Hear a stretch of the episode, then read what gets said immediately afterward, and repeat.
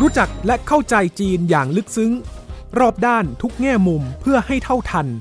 ในมองจีนมุมใหม่ โดยโสพิษหวังวิวัฒนา พบแขกรับเชิญกูรูผู้รอบรู้เรื่องจีน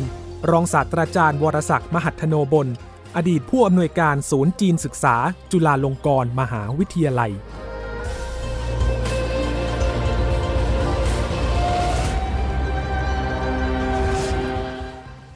สวัสดีค่ะ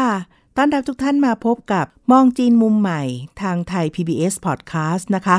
วันนี้จะมาคุยกับอาจารย์วรศักดิ์มหัทโนบลอดีตผู้อำนวยการศูนย์จีนศึกษา จุฬาลงกรณ์มหาวิทยาลัยค่ะ ประเด็นที่เราจะคุยกันเนี่ยนะคะ ก็ถูกหยิบยกมาพูดหลายคราวเหมือนกัน แต่ต้องเอามาไฮไลท์อีกครั้ง เพราะกำลังอยู่ในความสนใจ และจะยังคงมีเรื่องนี้ต่อเนื่องด้วยค่ะ นั่นก็คือการสร้างกระแสความรักชาติ เคยมี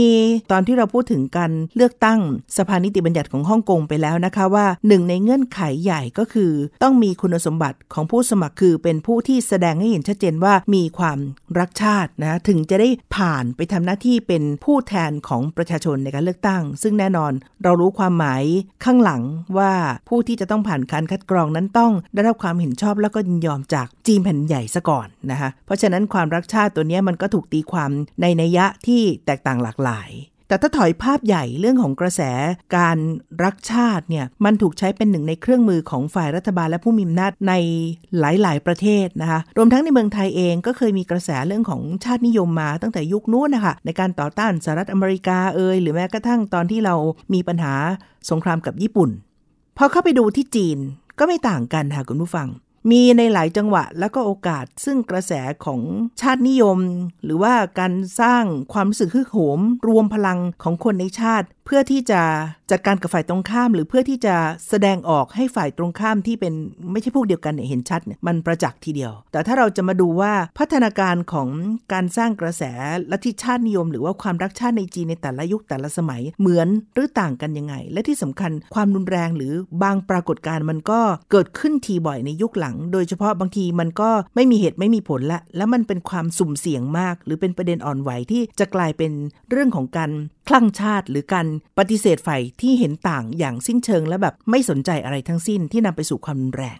วันนี้เราจะคุยกันเรื่องนี้นะคะ สวัสดีครับ ในจีนเนี่ยเรื่องของความรักชาติปรากฏหลายแบบมาก แล้วก็ล่าสุดที่เราคุยกันก็คือ soft power ไม่ว่าจะเป็นอุตสาหกรรมความบันเทิง หนังละครนะซีรีส์และแม้กระทั่งแนวคิดของการส่งเสริมทางด้านของเศรษฐกิจ ทั้งหมดมันผูกโยงกับเรื่องของความเป็นจีนอยู่เสมอ แต่ถ้าไปดูพัฒนาการในช่วงที่ผ่านมาหลายยุคค่ะ มันถูกใช้เป็นเครื่องมือในหลายโอกาส อาจารย์เล่าให้ฟังหน่อยครับเป็นยังไงบ้าง ถ้าเป็นยุคโบราณเลยนะครับ ความรักชาติของคนจีนเนี่ยจะบอกว่าใครรักชาติหรือไม่รักชาติเนี่ยนั่นก็คือใครคนนั้นมีความจงรักภักดีต่อราชวงศ์ของจีนหรือไม่ แต่ละราชวงศ์ของจีนเนี่ยก็เป็นเสมือนกับสมมติว่าชื่อราชวงศ์ถักนะฮะเวลานั้นจีนยังไม่มีชื่อประเทศแบบที่เราเรียกว่าจงกัวในปัจจุบันนี้นะครับ ก็กลายเป็นว่าชื่อของราชวงศ์นั้นก็คือชื่อของประเทศ ทีนี้พอราชวงศ์เสื่อมลงเนี่ย แล้วจะมีการต่อสู้หรือมีชนต่างชาติมาคุกคาม มันก็จะมีคนจีนอยู่กลุ่มหนึ่งไปเข้ากับพวกชนชาติอื่น เพื่อมาโค่นล้มราชวงศ์ของชาวจีนด้วยกันเอง เขาก็จะบอกว่าคนคนนั้นไม่รักชาติอืมนะครับประเด็นที่เรากำลังจะคุยก็คือในยุคสมัยใหม่เออยุคสมัยใหม่นี้โดยโดยทั่วไปแล้วเนี่ยนะครับนักประวัติศาสตร์จีนนั้นเขาก็จะเริ่มจับตั้งแต่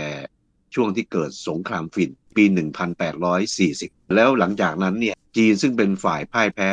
ให้แก่อังกฤษในสงครามฝิ่นนี้ ก็เลยต้องทำสนธิสัญญานานกิกฝ่ายอังกฤษเรียกร้องเอาฝ่ายเดียว จีนมีหน้าที่อย่างเดียวคือต่อรองไม่ให้ตัวเองเสียประโยชน์มากที่สุดไอ้ความเสียเปรียบอย่างนี้ที่มันเป็นหนามยอกอกของคนจีนนะครับว่าชาติเนี่ยสูญสิ้นแล้วนะฮะแล้วมันก็มีส่วนไม่มากก็น้อยนะครับ ในการที่ค่อยๆ ปลุกกระแสความรักชาติให้กับคนจีน และด้วยเหตุนี้เนี่ยพอมีความรักชาติอย่างนี้ขึ้นมา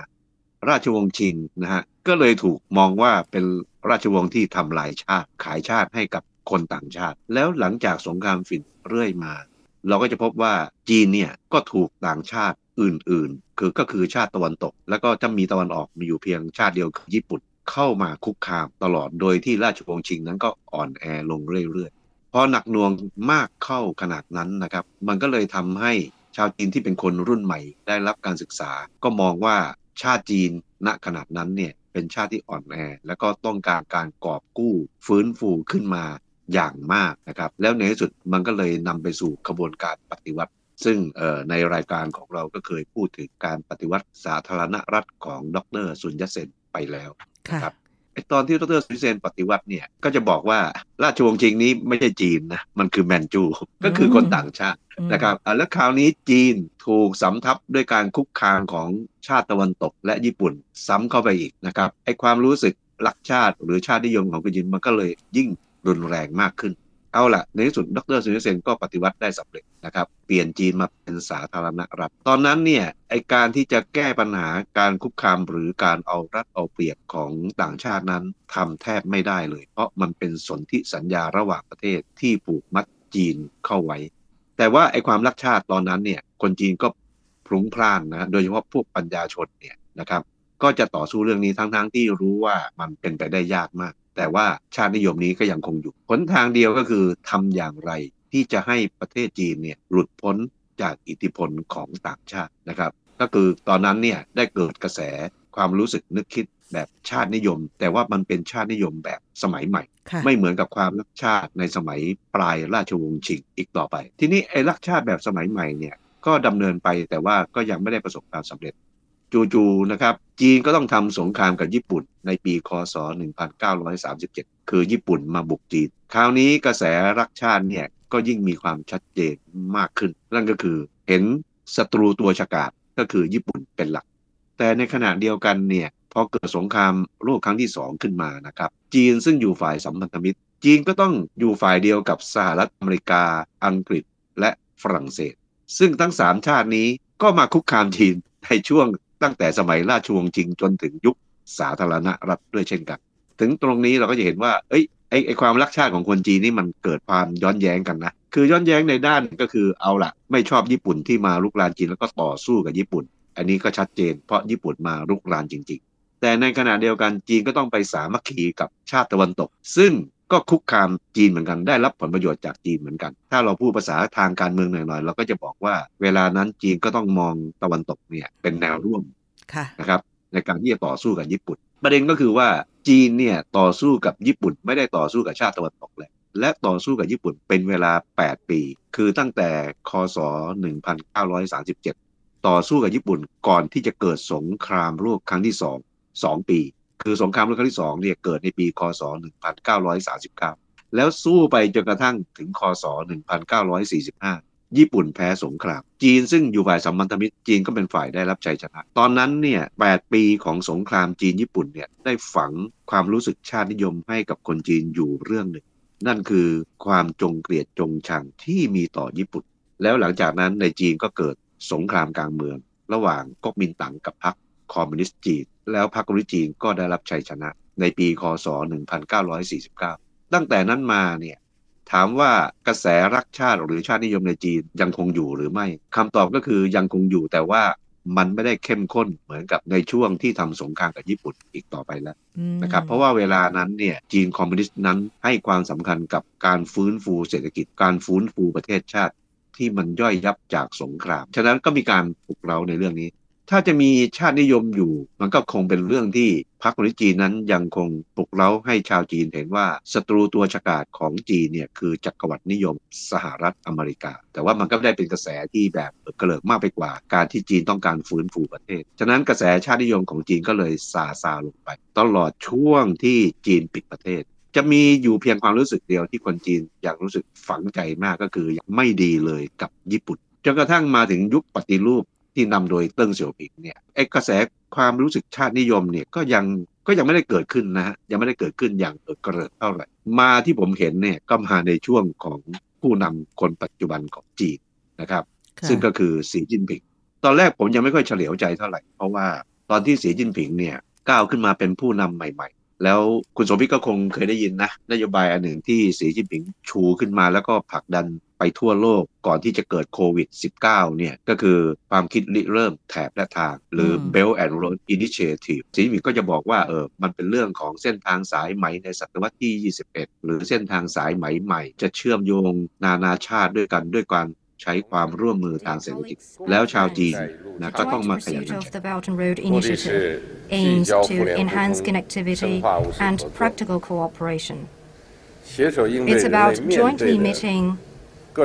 มันมีอยู่ตอนหนึ่งที่สีจิ้นผิงบอกว่า ชาวจีนนั้นมีคุณสมบัติที่ดีอยู่สองข้อข้อหนึ่งคือเป็นชนชาติที่มีความขยันขันแข็งโอ้เรื่องนี้เราเราไม่เถียงเลยนะฮะคนจีนเขาก็ขยันจริง ๆ อีกเรื่องหนึ่งก็คือสีจิ้นผิงบอกว่าคนจีนนั้นมีความรักชาติทีนี้พอรักชาติก็ต้องการสร้างชาติถูกไหมครับค่ะไอ้ตรงนี้เนี่ยที่ผมผมก็ไม่ได้เห็นว่าสีจิ้นผิงก็จะปลุกอะไรมากนะแต่ว่ามันมีแน่ ๆนะครับ ที่พูดถึงไอ้ความรักชาติอย่างนี้เนี่ย แต่มันจะขยายใหญ่โตไปด้วยเหตุอะไร ผมคิดว่าส่วนหนึ่งนะครับ ส่วนหนึ่งก็คือการที่สหรัฐในสมัยโดนัลด์ทรัมป์ใช้นโยบายการค้ามาเล่นหนักจีน แล้วทำให้คนจีนนั้นเขาก็เดือดดาลก็ไม่พอใจสหรัฐไอ้ความรักชาติตรงนี้มันก็เลยเกิดขึ้น แต่ว่าสิ่งที่มันเป็นปัญหาในปัจจุบันมันมันไม่ใช่อย่างนั้นแหละ มันถูกตั้งคำถามว่า เอ๊ะ จริง ๆ แล้วคนจีนรักชาติหรือว่าคลั่งชาติกันแน่ ถ้ารักชาติเนี่ยมันยังพอเข้าใจได้ เพราะเราก็ต้องเห็นว่าสหรัฐนั้นเนี่ยมาหาเรื่องจีนในเรื่องการค้าจริงๆค่ะแล้วจีนก็ต้องปกป้องผลประโยชน์ของตัวเอง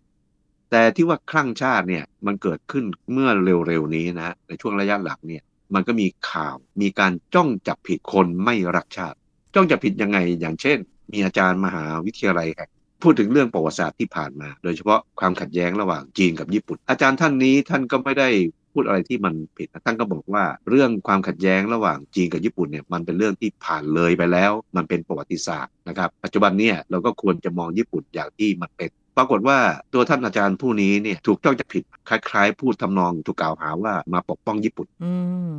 แล้วในที่สุดก็มีการสอบสวนกันเกิดขึ้น แล้วทำให้อาจารย์คนนี้อะถูกให้ออกจากความเป็นอาจารย์ในมหาวิทยาลัยโอ้โทษหนักเลยนะคะ ใช่คือหมดอนาคตเลย ทั้งทั้งๆที่ผมดูในสิ่งที่อาจารย์ท่านพูดเนี่ย ผมก็คิดว่าไอ้ที่เราอาจจะเป็นคนไทยนะ เราอาจจะได้ไม่ได้มีความรู้สึกเหมือนกับคนจีนนะครับ ผมก็เห็นว่าสิ่งที่ท่านพูดนี่มันก็ไม่ได้ผิดอะไรนะ เพราะว่าถ้าคนจีนยังไปจมอยู่กับความจงเกลียดจงชังญี่ปุ่นแบบในอดีตอะซึ่งเราก็ยอมรับว่าญี่ปุ่นนั้นมีพฤติกรรมที่เลวร้ายมากกับคนจีนเออแต่ถ้ายังจมอยู่มันมันก็ไม่ไปไหนนะครับ ไม่มีการสร้างสรรค์สิ่งใหม่ภายใต้ความสัมพันธ์ในปัจจุบันนี้นะครับ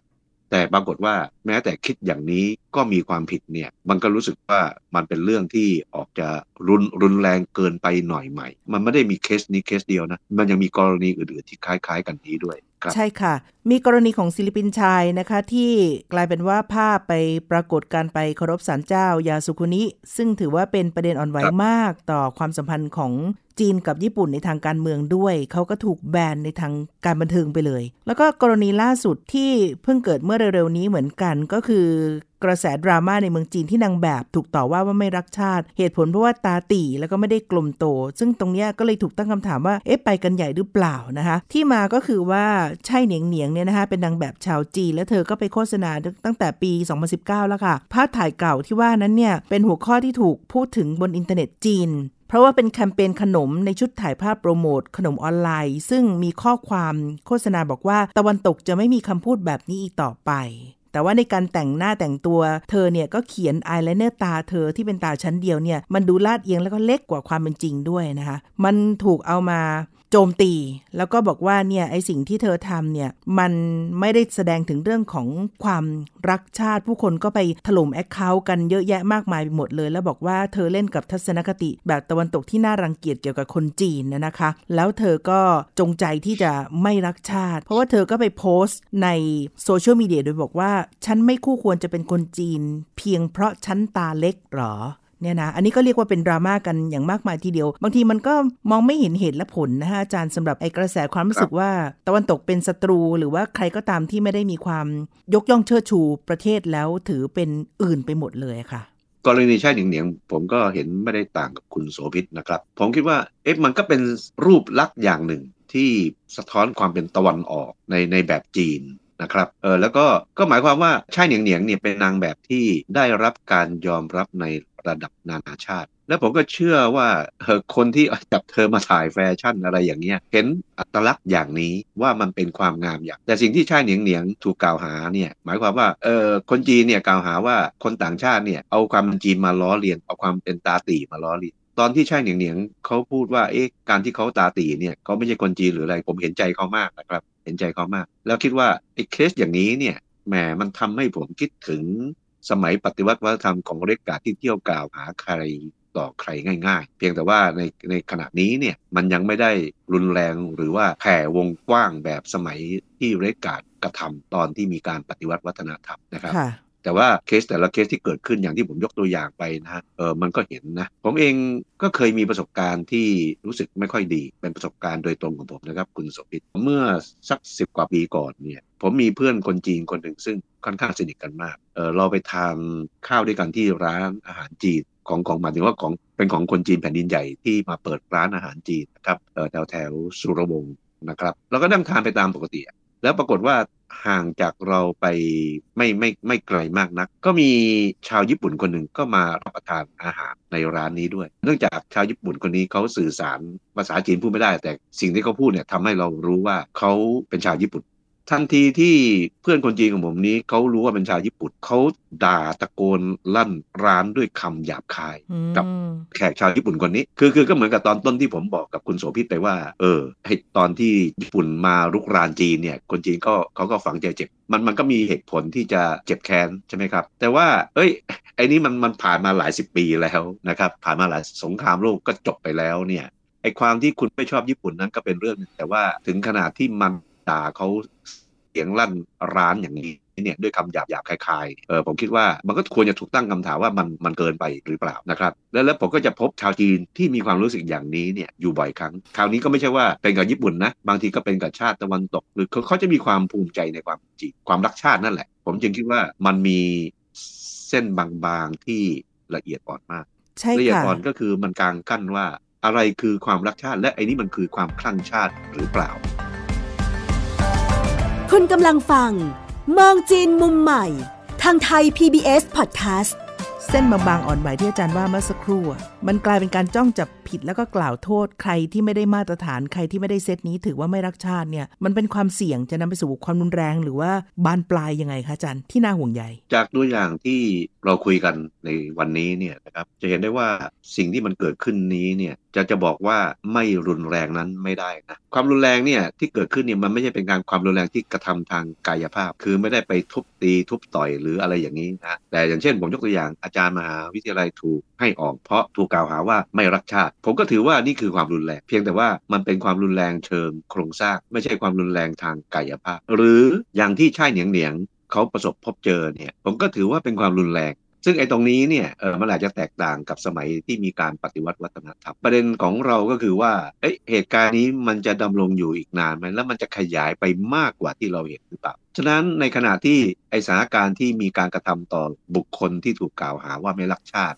พร้อมกันนั้นเราก็พบว่าเอ๊ะจีนเองก็มีการทำคลิปปลุกเราให้คนรักชาติเหมือนกัน อย่างมีคลิปหนึ่งเนี่ยผมเพิ่งได้เห็นเมื่อเร็วๆนี้นะครับเป็นคลิปที่ผู้สูงวัยที่อยู่ไต้หวันเนี่ย นั่งเครื่องบินเพื่อจะไปเยือนจีนแผ่นดินใหญ่ ซึ่งตนเองนั้น อาจจะบางคนอาจจะไปเกิดที่ไต้หวันไม่เคยได้เห็น บางคนอาจจะเกิดที่จีนแผ่นดินใหญ่ แต่หนีไปอยู่ไต้หวันตอนตั้งแต่ตอนยังเด็กคลิปนี้ทำให้เราเห็นว่า เครื่องบินเนี่ยที่บินจากไต้หวันเริ่มเข้าสู่เขตน่านฟ้าของจีน พนักงานบนเครื่องบินก็จะประกาศว่า ตอนนี้เครื่องบินกำลังเข้าสู่เขตของประเทศจีนแล้ว คนสูงวัยบางคนก็ดูที่ทางหน้าต่าง แล้วก็ถามพนักงานต้อนรับอันนั้นใช่ไหมที่เป็นจีนเป็นใหญ่คลิปนี้น่าสนใจตรงที่ว่าแอร์โฮสเตสคนนี้เนี่ยได้บรรยายความเจริญรุ่งเรืองของจีนแผ่นดินใหญ่ในปัจจุบันบรรยายได้อย่างซาบซึ้งซึ้งจนคนสูงวัยบางคนเนี่ยหลังน้ำตา พื่อต้องการสร้างความภาคภูมิใจว่าประเทศจีนเดี๋ยวนี้ไม่ธรรมดาแล้วนะครับ ไม่เหมือนแต่ก่อนที่โอ้โหย่อยยับถูกต่างชาติมาคุกคามอะไร ชาวจีนก็มีชีวิตที่ยากจน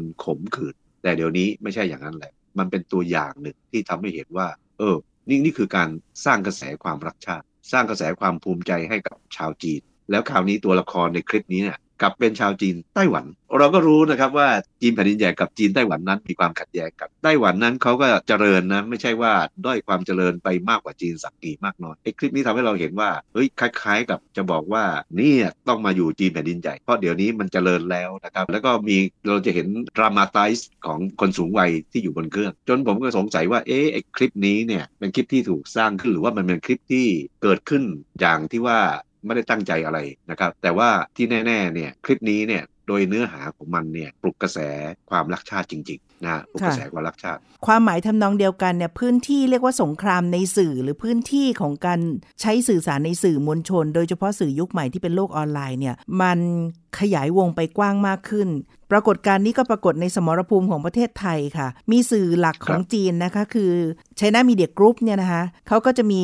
การผลิตสื่อออกมาเป็นภาษาต่างๆนะทั่วโลกเพื่อจะเผยแพร่เรื่องราวเกี่ยวกับจีนมาสู่โลกค่ะ แล้วก็นี่ล่าสุดเนี่ยเพิ่งจะเมื่อไม่กี่วันมานี้นะคะ ก็มีโพสต์หนึ่งที่เผยแพร่เปรียบเทียบ ก็คือกรณีของ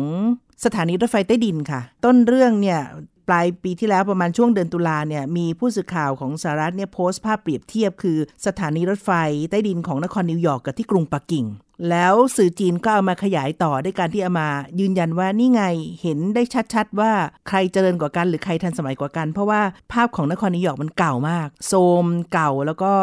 ดูไม่น่ารื่นรมย์เลยในขณะที่สถานีรถไฟ ของจีนที่ปักกิ่งเนี่ยทันสมัยโอโถง เพราะว่าเพิ่งสร้างเสร็จแล้วก็เป็นรถไฟความเร็วสูงด้วยนะคะสื่อหลักของทางการ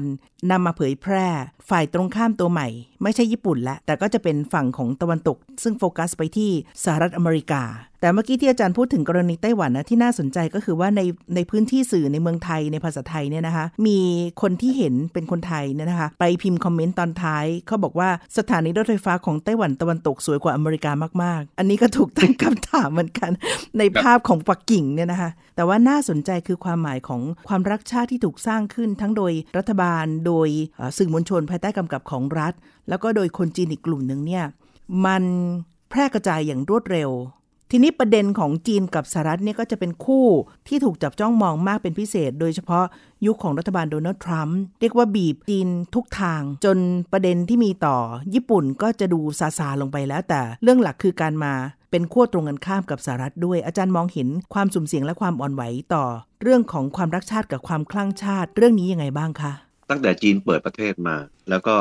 มีการฟื้นฟูความสัมพันธ์กับสหรัฐเนี่ยนะครับหลายครั้งหลายครานะครับที่ผมเห็นว่าสหรัฐเนี่ยเป็นฝ่ายหาเรื่องจีนก่อน โดยเฉพาะที่ชัดเจนมากก็คือในยุคของทรัมป์แต่นี่ถามว่าในยุคของไบเดนเนี่ยมีอะไรที่แตกต่างไปจากทรัมป์ไหมมันแตกต่างอยู่เพียงเรื่องเดียวคือเรื่องท่าทีของไบเดนเนี่ยไม่ได้ก้าวร้าวแบบที่ทรัมป์เขาทำแต่ถ้าถามว่าเนื้อหาแตกต่างกันกล่าวได้เลยว่าแทบไม่ได้แตกต่างกันเลย ก็คือต้องการเล่นงานจีนพอยิ่งทำไปเท่าไหร่ มันก็ยิ่งสร้างความรู้สึกชาตินิยมให้กับคนจีนมากขึ้นเท่านั้น เพราะว่าคนจีนเนี่ย เขาโดยพื้นเดิมเขาก็ไม่ค่อยชอบสหรัฐแต่ถ้าช่วงไหนที่ความสัมพันธ์ของสองประเทศนี้ดีๆนะคนจีนเขาก็ไม่ได้ไม่ได้ว่าอะไรเขาก็รู้สึกว่ายินดี แต่ตอนที่ทรัมป์มาหาเรื่องจีนเนี่ยอันนี้เป็นเรื่องที่ใหญ่มากนะครับสำหรับความรู้สึกของคนจีน ทีนี้พอไบเดนมารับช่วงต่อเนี่ยนะครับไบเดนนั้นในแง่นโยบายที่มีต่อจีน ก็ยังคงแข็งกร้าว แล้วก็มีการเจรจาต่อรองเรื่องคือตราบใดที่มันยังเป็นอย่างนี้เนี่ยนะครับผมคิดว่ามันก็ยิ่งทำให้พรรคคอมมิวนิสต์จีนเนี่ยดิกเรียกไม่ได้ที่ต้อง ปลุกกระแสชาตินิยมขึ้นมา หรือให้คนจีนมีความรู้สึกรักชาติต้องปกป้องประเทศชาติของตัวเอง ถ้าหากว่าลำพังที่จะไปวิพากษ์วิจารณ์สหรัฐนั้นก็คงไม่สู้เท่าไหร่นะเพราะว่าสหรัฐเองเขาเป็นประเทศเสรีประชาธิปไตยการวิพากษ์วิจารณ์ส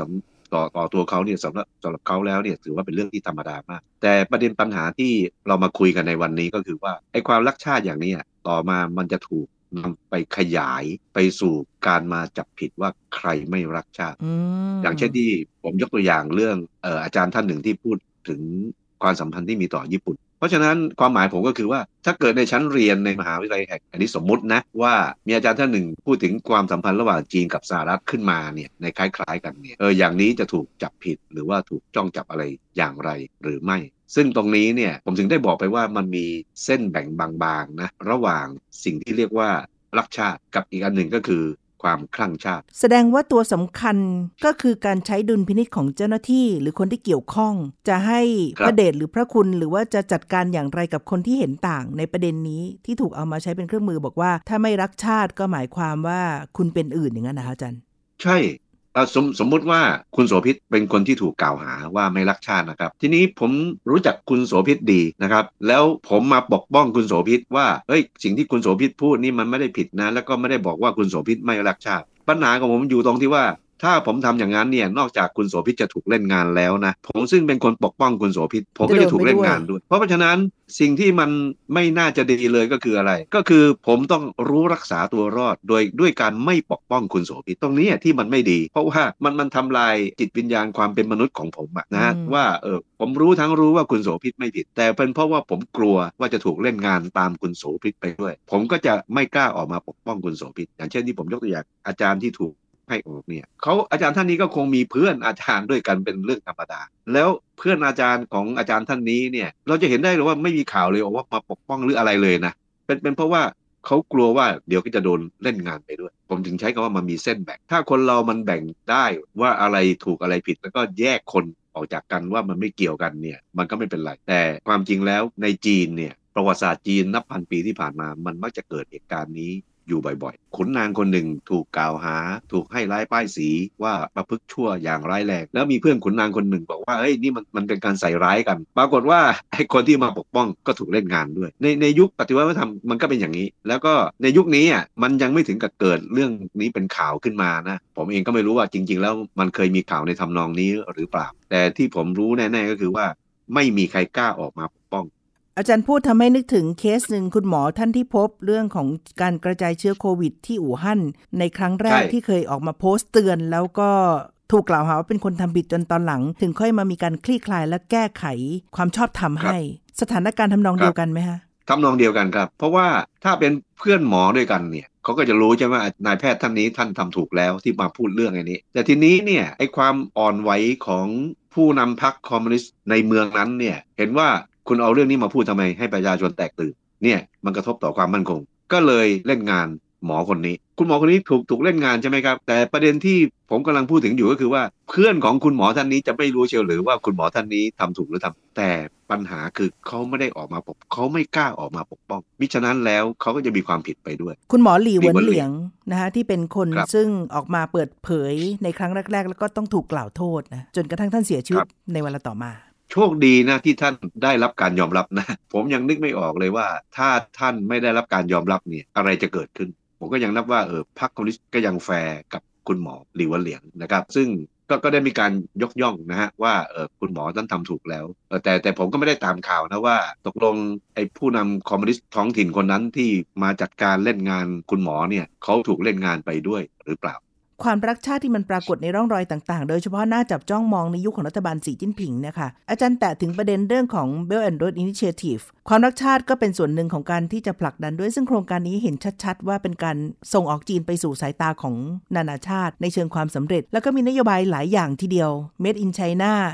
2025 การจะให้จีนเนี่ยไปสู่บนเวทีโลกเนี่ยค่ะอาจารย์ประเด็นเรื่องความรักชาติมันจะถูกพ่วงเข้าไปด้วย แล้วมันจะถูกใช้เป็นเครื่องมือในการเสริมเรียกว่าความแข็งแกร่งของจีน มันมีประเด็นอะไรที่เราควรจะต้องจับตามองเป็นพิเศษบ้างคะ สิ่งที่ผมเห็นเนี่ยก็คือว่าทางการจีนเนี่ยได้มีการปลุกเร้าความรักชาติจริง โดยเอาความรักชาติเนี่ยมาเป็นเครื่องมือให้คนจีนนั้นมีความพึกเขิมที่จะมาพัฒนาประเทศชาติ ทีนี้การพัฒนาประเทศชาติเนี่ยมันก็มีอยู่ 2 มิติใช่ไหมครับ ก็คือก็ทำมาหากินอยู่ในจีนแผ่นดินใหญ่อีกทางหนึ่งก็คือไปทำมาหากินนอกจีนแผ่นดินใหญ่เป็นชาวจีนอพยพรุ่นใหม่ ชาวจีนในรุ่นปัจจุบันเนี่ยเขาถูกปลุกเร้าแล้วว่า ให้รักชาติ แล้วถูกยกย่องด้วยว่าเป็นคุณสมบัติข้อหนึ่งของชาวจีนนะอีกข้อหนึ่งก็คือเป็นคนที่มีความขยันกันนะครับพอความขยันเนี่ยมาบรวมกับความรักชาติเนี่ยมันก็จะช่วยทำให้ประเทศชาติเนี่ยเจริญก้าวหน้ายิ่งยิ่งขึ้นไป เพราะฉะนั้นถ้าอย่างนี้เราเข้าใจเพียงแค่นี้เราก็คิดว่าเออเขาก็พูดถูก มันก็เป็นข้อดีจริง ๆ นะฮะก็คือ ใช้ความขยันขันแข็งมาสร้างชาติด้วยความรักชาติ สิ่งที่มันเป็นปัญหาคือว่าแต่ความจริงแล้วมันไม่หยุดอยู่แค่นั้น มันกลับขยายไปว่าคอยมาดูว่าใครมั่งที่ไม่รักชาติเท่าฉันหรือไม่รักชาติเหมือนฉันแล้วก็ไปเล่นงานคนนั้น เราน่าจับตามองดูต่อไปว่า จะเกิดเหตุการณ์อะไรขึ้นมามากไปกว่านี้ในจีนอีกหรือไม่ภายใต้สิ่งที่เราเรียกว่ารักชาติ แต่เราก็ไม่แน่ใจว่าเอ้ยบางอันเนี่ยมันคือรักชาติหรือคลั่งชาติกันแน่ นี่ก็เป็นเรื่องที่เราคุยกันในมองจีนมุมใหม่สัปดาห์นี้นะคะ อาจารย์วรศักดิ์มหัทโนบล อดีตผู้อำนวยการศูนย์จีนศึกษา จุฬาลงกรณ์มหาวิทยาลัย และดิฉันโสภิตหมังมิวัฒนา วันนี้เราลาคุณผู้ฟังไปก่อนนะคะ สวัสดีค่ะ สวัสดีครับ